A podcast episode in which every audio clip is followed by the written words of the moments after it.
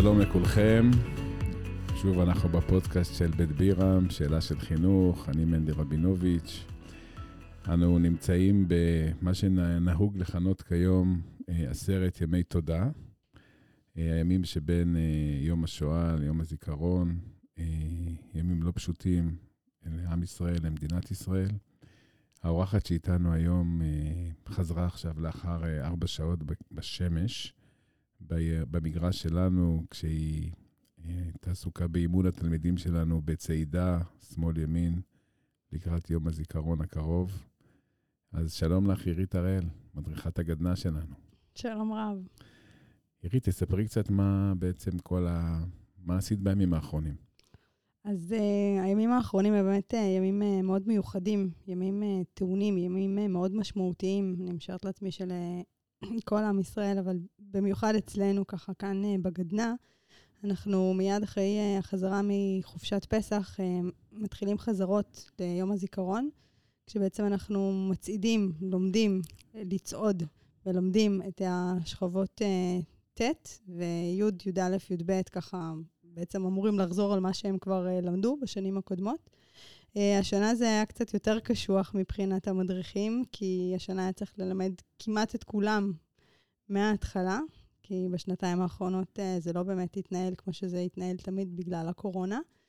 והשנה ככה, סוף סוף אנחנו חוזרים לשגרה שלנו, של טקס כהלכתו עם כל הצועדים על גבי המגרש הביתי שלנו כאן בבית בירם, כל שכבות ת' י' י' א' י' ב' צועדות, הדגלנים, כמובן חוליית הבוגרים והמורים, ואנחנו ככה בין לבין. בין היתר זה גם חלק מהאחריות שלכם כאן, מצעדים, המצעד הזה, וזה אולי, אני חושב, אחד הדברים הכי מיוחדים והכי מרגשים שחווה מי שנמצא בבית הספר הזה, וכל אחד מששת אלפים האנשים שיהיו כאן בעוד יומיים.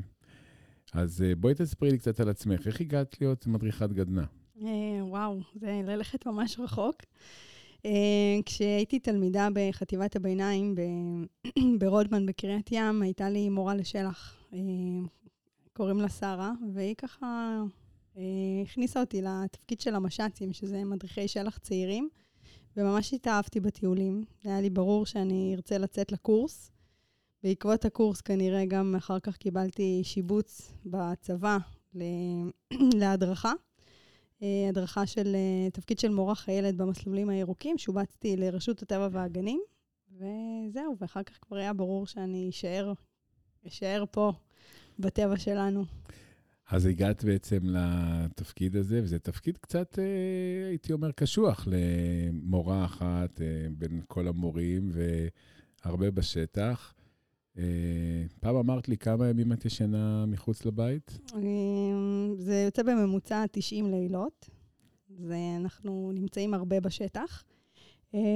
זה קשוח רק אם, אתה יודע, רק אם מגדירים את זה ככה, אבל כשאתה מסתכל על הצוות המיוחד שלי, שבאמת רובו מורכב מגברים, אנשים מדהימים עם חזון של, של טבע ואהבת הארץ ואהבת האדם, וכן, אנחנו המון בשטח, ואנחנו ממש ממש מקווים שהאהבה הזאת עוברת הלאה לתלמידים שלנו. אני יכול להעיד שאני התחלתי דרכי החינוכית כמורה לשלח, שדה לאום חברה, שיעור לא חשוב, הבדיחות אומרות, אבל אני חושב שזה היה אחד השיעורים הכי חשובים שאני קיבלתי, כי במסעות עם התלמידים ובימי שדה, אני חושב ששם התאהבתי בחינוך, כי אני לא בטוח שהייתי מתאהב בו אם הייתי מורה מן השורה מאחורי הקתדרה. אבל העובדה שהייתי איתם בשטח, אני זוכר שהשילוב הזה שדיברת עליו, אהבת האדם ואהבת הארץ, גם בשט, בשדה אתה מתחבר לתלמידים ואתה שומע אותם ומדבר איתם בגובה העיניים, זה השפיע עליי עד היום, אני חושב, זה ייצב אותי, וגם... אה, החיבור הזה לארץ, ולחבר אותם אל הארץ, ולנופים, ולסיפורים, ולהיסטוריה, גם זה משהו שהוא היה מאוד מרכזי אצלי, ואין לי ספק שזה תרם המון להתפתחות שלי כמחנך, ורציתי לשאול אותך, מה, יש לך איזו חוויה אחת, אני לפעמים מנסה גם לחשוב עליהם, חוויה אחת מרכזית שאת ככה עיצבה אותך, שאת זוכרת אותה, שהיא חוותה בך בעוצמה. טוב, אז חוויות יש המון, כי כשיוצאים לשטח, אז לרוב אנחנו מלאי חוויות. חייבת רגע רק להוסיף עוד משהו, שהתחום של שלח, שזה, כמו שאמרת, שדה לאום חברה, או שיעור לחיים, זה תחום שהוא ארצי, הוא קיים בכמה וכמה בתי ספר ברחבי הארץ, במחוזות השונים, אבל כאן בבית ספר שלנו זה עדיין נקרא הגדנה, שזה שם יחסית עתיק, ואני חושבת שזה... גדודי נוער. כן, גדודי נוער עבריים, ו- ו- וכאן זה מאוד מאוד משמעותי, מכיוון שאנחנו נמצאים הרבה מאוד בשטח, גם פר שכבה, כשאתה מסתכל על הלוז השנתי, הם נמצאים המון בשטח, והחוויות עם התלמידים האלה בשטח הן חוויות אדירות, כי כשאתה לוקח ילד מתוך ארבע קירות, ונותן לו את ההוואי ואת החוויה של להקים אוהל, אחרי יום, יום טיול שלם, לא פשוט, ונותן להם גזיות לילדים, ובעזרת הגזייה הם מבשלים לעצמם ארוחת ערב, טריה, טעימה ואפילו מזינה, ויום למחרת הם מתקפלים ומתניידים לחניון הבא ומטיילים. אלו, אלו החוויות שכשאתה רואה את הילדים האלה, אתה מבין כמה, כמה הם מקבלים, וזה התנסויות וחוויות שאפשר לקבל אותן רק בשטח. האמת שהפסטה שאכלתי בביקור האחרון שלי במסע, אם אפשר לקרוא לה פסטה, הגוש הלבן הזה שנתנו לי לטעום, אני לא הייתי מגדיר אותו כטעים, אבל מאוד, אני חושב שהתהליך, כמו שאומרים, היה מאוד חשוב. כן, אני מתעכב איתך על איזושהי חוויה בכל זאת, שאולי את זוכרת משהו שלא ייצב אותך בסיפור הזה של מדריכת גדנה?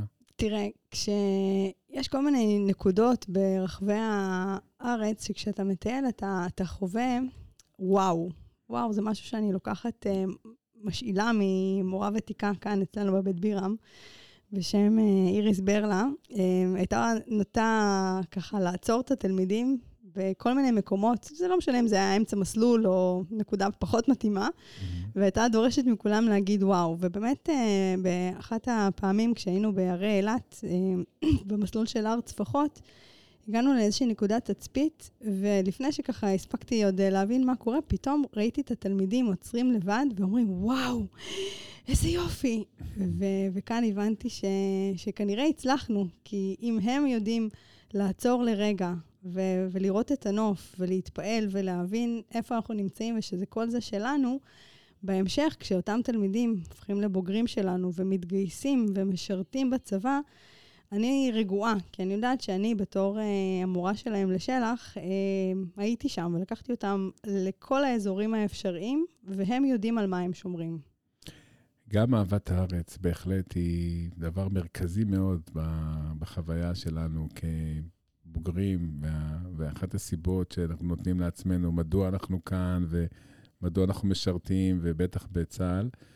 ואני חושב שגם הערכים הנלווים של הגדנה, למשל, הנחישות מול המסלול שלא נגמר, היכולת להתמודד עם אתגר שבהתחלה נראה לך כמעט בלתי אפשרי, ואתה מוכיח לעצמך שאתה יכול. המון תלמידים ראיתי לאורך השנים שיצאו למסעות עם מאוד סקפטיים, ויצאו עם תחושת העצמה מאוד גבוהה, ואפילו העובדה שאני לא אשכח בחמש בבוקר שקובעים עם התלמידים, בהרבה בתי ספר שהסתובבתי, הייתי מגיע עדיין בשעה שש, בעצלתיים כזה, ההורים מורידים אותם, ועוד התיק פה, והמורה בודקת שמות. הפעם הראשונה שיצא פה המסע לאילת, שהגעתי לבוא להיפרד מהתלמידים, קבעו בחמש, אני ככה רגיל, הגעתי כזה חמש ועשרה, במזל הצלחתי לתפוס את האוטובוסים, חמש ורבע כבר החניה הייתה ריקה. כלומר, הדיוק הזה וההבנה הזאת, והילדים פשוט עולים ונוסעים, זה, מרא, זה, זה נותן לנו איזשהו ביטחון שאפשר אפשר לעשות דברים כאלה גם בארץ הזו, להגיע בזמן ולצאת בזמן.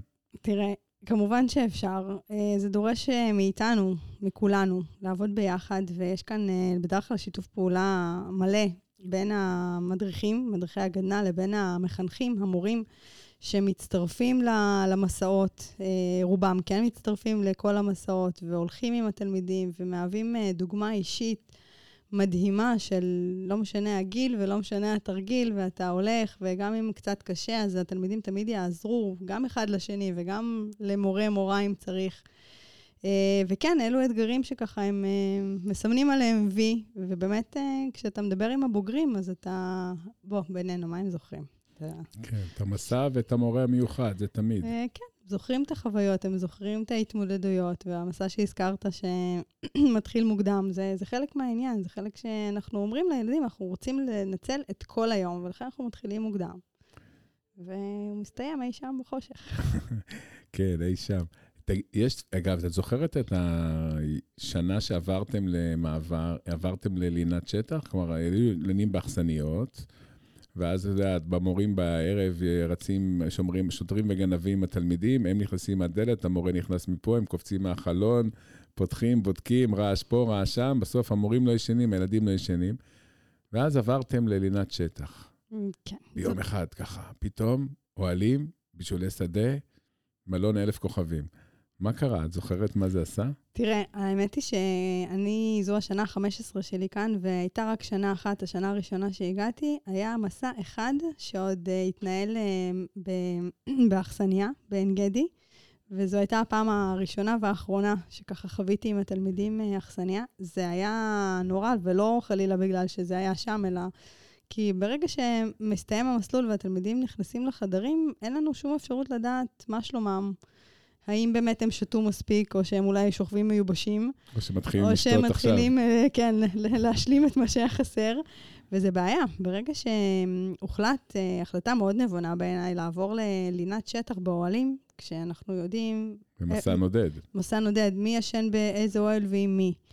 ואנחנו רואים שהאוהלים תקינים ושהם מסתדרים, אז יש פה גם חלק חברתי של איך להסתדר ו- ולראות את האחר ומי אין לו מקום ואם אפשר לשתף, בין אם זה בלינה ובין אם זה בחוליות אוכל. זה עושה משהו, זה עושה משהו אחר. זה גם ככה קצת יותר מקרב אותנו לשטח, כי אנחנו ישנים על המזרוני שטח באוהלים וגם... כולם ביחד, וגם אם אתה מדבר על הפן החינוכי, שאתה בסופו של דבר אחראי פה על קבוצה של ילדים, אז אתה רואה את כולם, ואתה רואה את כולם הולכים לישון, ואתה יודע איפה הם ישנים, ואתה יודע שהכל בסדר, ואם חלילה יש משהו, אז אנחנו שם, ויודעים ורואים. גם זו חוויה מאוד אקזיסטנציאליסטית, שאתה, אם לא תסדר את האוהל שלך כמו שצריך, ולא תקשור אותו, ולא תעטוף, ולא תוודא שהקרקע ישרה, ואין אבנים, ולא תבשל, אז לא תישן טוב, ולא תאכל, סוג של אחריות אישית, עוד תרגול באחריות אישית, חלק מהעניין. זה מאוד מאוד חשוב, אני יכולה להגיד לך שבמקרה אתמול ניהלתי ככה שיחת ארוחת צהריים עם הבן הגדול שלי, הוא בשבוע הבא יוצא למסע של כיתות זין לגליל, וככה שאלתי אותו אם הם מוכנים מבחינת אה, אוכל ולינה, ואז הם ממש פתח לי דילמה שיש להם חבר אחד ש... נשאר לבד, והם נורא רוצים שהוא יצטרף לחוליה שלהם, אבל המורים הגדירו עד ארבעה באוהל, והם יוצאים חמישה, ומה עושים עם זה? כי מצד אחד הוא יישאר לבד, ומצד שני ממש לא, לא רוצים. זה היה ככה שיח מאוד, מאוד נעים. הסיפור החברתי והדאגה לאחר, ולראות שלכולם יש חוליות, וכולם יש להם מי להיות באוהל. אני תמיד חושב על הילד הזה שיוצא למסע, ו... אומר, וואו, עם מי אני אהיה באוהל, ואני לא אהיה בחבר הזה, והוא כבר סגר עם מישהו אחר, בסוף זה מה שמטריד אותם, לא מה שאנחנו למדים אותם בבית ספר. בוא נחזור רגע לאישי, מה, איך, ארבעה ילדים, נכון? כן. מה, מה קורה? מי, מי עושה להן צמות, או מי מכין להם את הכריכים, ומה, מי זה, מי זה, מי זה הבעל המושלם הזה ש... שמאפשר לך את כל הדברים האלה. אז חייבת לציין שבאמת מדובר בשלמות, בעלי היקר, גלעד, כן, הוא אבא של הילדים. וכשאמא לא נמצאת, אז אבא, אבא שם, ומבחינת צמות, אז באמת יש רק צמה אחת שצריך, האחרים לא צריכים צמות. תשמע, זה חלק מהחיים, זה התפקיד של אמא. והם יודעים שכשאמא לא נמצאת, אז הכל בסדר, הכל ממשיך כרגיל, יש מסגרות ויש חוגים ואבא שם. ובזכותו, אם קודם שאלת איך אפשר להיות בתוך צוות גברי, אז הכל מתנהל מצוין בבית, והצוות תומך. יש לך את הגיבוי הנכון. מה, מה אפשר לעשות טוב יותר היום בגדנה? אני יודעת, אנחנו עושים את המסעות שלנו, ואני תמיד חושב, הרבה, הרבה מדברים שצריך להעביר יותר למידה אל השטח, ולדבר, יותר ללמד אותם. כלומר, הרבה פעמים אמרו שאתה מטייל במדבר יהודה שם, בנחל דוד ונחל הרוגות, אז אפשר לספר שם את הסיפור בתנ"ך על דוד ושאול, אתם בטח מספרים. אפשר לטייל עם התנ"ך, פעם, אתם יודעים, באמת, כל מקום בארץ הזו אתה הולך, והתנ"ך מספר את הסיפור, ואפשר לקרוא שירים בטבע, ולהתחבר אל השירי טבע ושירים בכלל, ובכלל זה נותן אווירה שקטה, ובכלל, אולי אפשר ללמוד יותר בחוץ. מה, מה, מה היית עושה, מה היית, איך היית מכניסה את הגדנה יותר אל בית הספר, או את בית ספר יותר אל הגדנה? תראה, התנ"ך הוא עדיין בשימוש אצלנו, בכל מקום אפשרי, בין אם אנחנו במסעות ו' באזור שפלת יהודה, בין אם אנחנו באמת במדבר יהודה, או שאנחנו מטיילים בגלבוע, אנחנו, אנחנו שם לגמרי. כל תחום שתיקח, הוא מתלבש מצוין בשטח, בין אם זה היסטוריה, ארכיאולוגיה, בוטניקה, זיאולוגיה, הכל. ואנחנו בעד שנצא כמה שיותר, ואפשר הכל להעביר בשטח. יותר ממה שעושים, אני חושבת שכמו שהזכרתי קודם, הנוכחות של המחנכים, ולפעמים גם מורים מקצועיים, היא מאוד מאוד משמעותית, בעיקר בפן הזה של הלמידה. באחד הסניפים יש לנו קמפוס לימודי, שאנחנו ממש מעבירים בשטח, שילדים עוברים הכנה מוקדמת, וחוקרים בשטח, ובסיום הקמפוס הם גם חוזרים לסכם אותו, ומוצאים אמצעים מסוימים, וזה מרתק, פשוט מהמם. אני חושב שצריך לעשות את זה באמת יותר, יותר ללמוד בחוץ, יותר לה, לה, להעביר את הכיתה מחוץ לקירות, גם הנוער היום, גם ה, באמת, היכולת לשבת יום שלם, על, אפשר לעשות הרבה דברים גם ב, ב, בסיורים האלה ובטיולים ובמסעות, ובאמת אולי נחשוב על הדברים האלה. רציתי גם אה, לדבר על, ה, על עניין ה...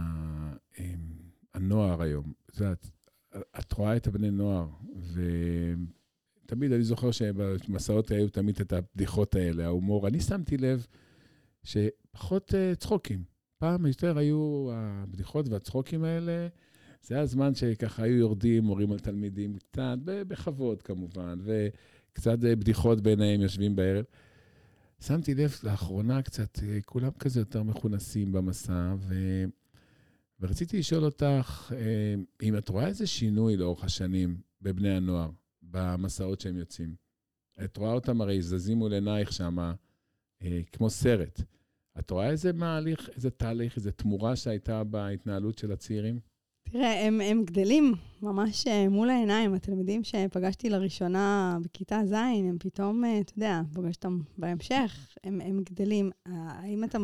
שואל לגבי נוער לאורך השנים, אז אני משערת לעצמי שהם קצת יותר חכמים, הם חדים יותר, הם מאוד ציניים, וזה מורגש גם בשטח. הם לפעמים ככה מעלים כל מיני נושאים, ואתה אומר, וואו, איזה, איזה עומק, איזה כיף, ובאמת זה דור שככה וזה, משופר. אומרים הרבה פעמים על הדור הזה, שהוא דור מאוד תועלתני, ומה יצא לי מזה, ואז זה אומר... מה, אני יכול ללמוד בשעות האלה עוד, לעוד מבחן, עוד קורס, עוד לשפר את הציון. אני יוצא למסע, מה כבר אני מקבל? אוקיי, סבבה עם החבר'ה, אבל הם מבינים מהר מאוד שפה הם מקבלים דבר מאוד מאוד גדול, שאולי לא נמדד באיזשהו ציון, אבל חוויה שלא שוכחים ומעצבת. זה אגב משהו שאני חושבת שאנחנו כמדריכים לוקחים על עצמנו, כי...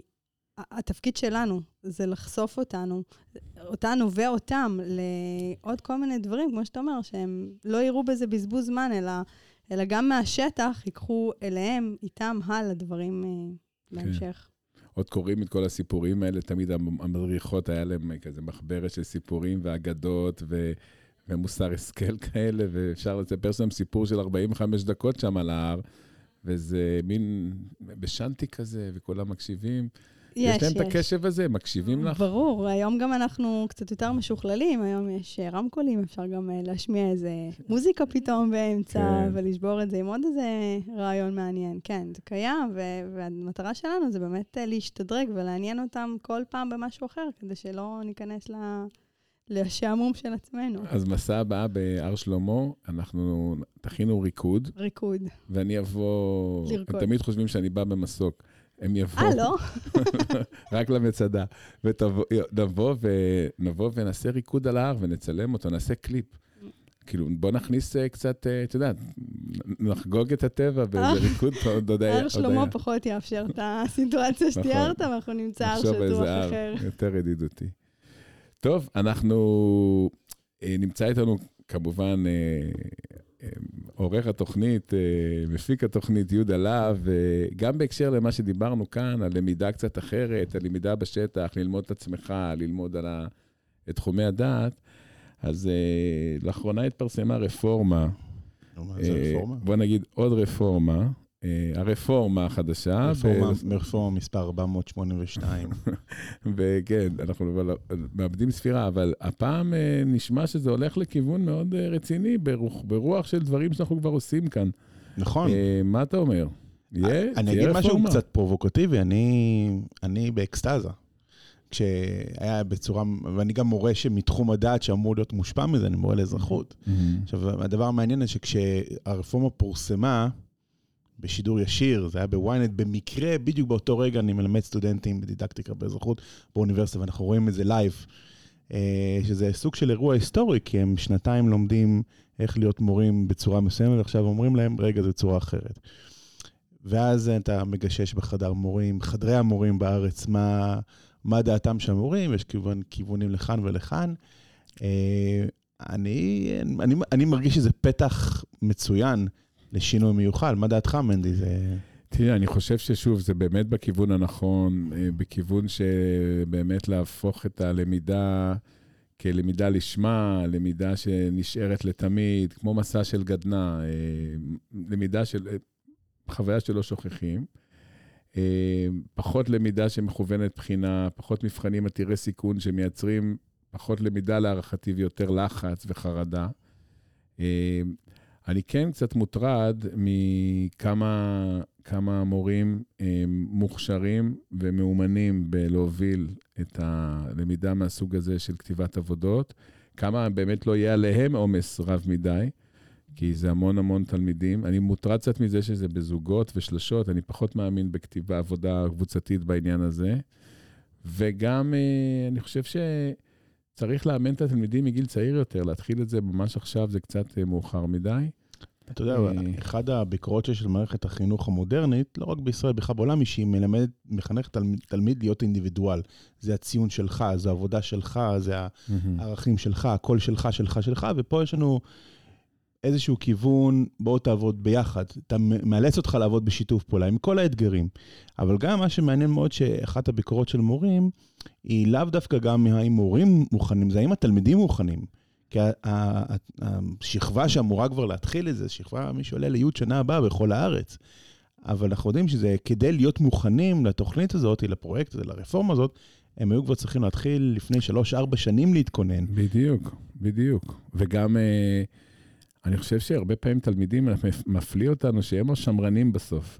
שאתה אומר להם, בוא נוריד את הבחינות ובוא נעשה עבודות, והם אומרים, לא, תעזוב אותי, תן לי, אני רגיל כבר, תן מבחן, מתכונן, נותן, הוא יודע כבר איך ללמוד למבחן, הוא יודע כבר, ולהביא את הציון שהוא אוהב, וזה מיידי. עבודה זה תהליך ארוך טווח, לומדים לאורך הזמן, מכינים, אתה לא יודע מה יצא בסוף, אם יש יחס ישר בין ההשקעה ללמידה, אולי תטעה.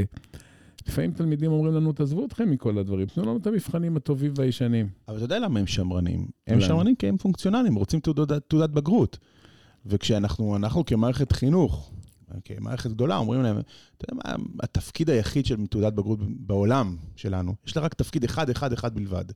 פעם יחידה שאתה מראה את תעודת הבגרות בחיים שלך, שאתה רוצה להתקבל לתואר ראשון. לא תואר שני, לא שלישי, וגם לא כל תארי הראשון. כלומר, זה התפקיד היחיד שיש לתעודת הבגרות באופן פורמלי בעולם הזה, מעבר לטקס מעבר. אז אני חושב שיש ברפורמה זה סוג של אמירה, רגע, אנחנו, כן, התעודה נשארת, אבל מה מרכיב תעודה? מכינים אותך. אנחנו יכולים לשנות את זה. במיומנויות גבוהות יותר, בהחלט. אני חושב שזה מצטרף גם לשיחה האמירית, שבעצם לא כל מה שעושים בבית ספר צריך להימדד. בסופו של דבר, אנחנו צריכים לעשות את הדברים החשובים, ומה ש...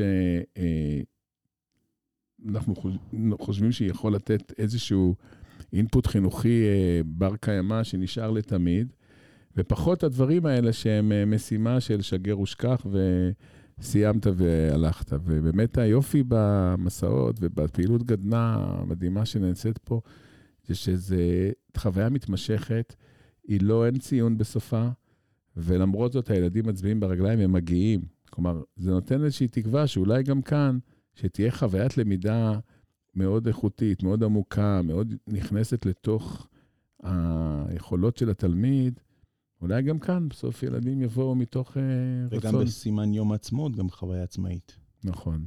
אז עירית, רציתי להגיד לך המון תודה על השיחה הזאת, ו- ולאחל לכם שתמשיכו להוביל את, ה- את בית הספר ואת התלמידים, עם הצוות הבלתי רגיל שלכם, בהובלה של עומר, אל, ה- אל ההרים הגבוהים והנחלים המדהימים של המדינה הזאת, ובסימן יום העצמאות, שנמשיך לחגוג את ה- גם את העצמאות שלכם, להוביל את התלמידים, וגם את היופי הזה שאתם מאפשרים להם לקחת.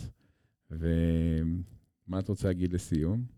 תודה רבה, ותמשיך להצטרף למסעות שלנו. אני מבטיח, אני מבטיח. ככל הניתן, אפילו אני חושב שאני ארכוש נעלי הליכה חדשות, אחר הגלבה שעשיתי פעם שעברה, והם כולם הסתלבטו עליי. אז אני אתאמן, אני מבטיח, ואולי אני גם אקנה מקלות הליכה, כמו שיש לכולכם. זה בא עם הגיל, כן. זהו, נראה לי הגעתי לזה. אז תודה רבה עירית, חג עצמאות שמח לכולכם.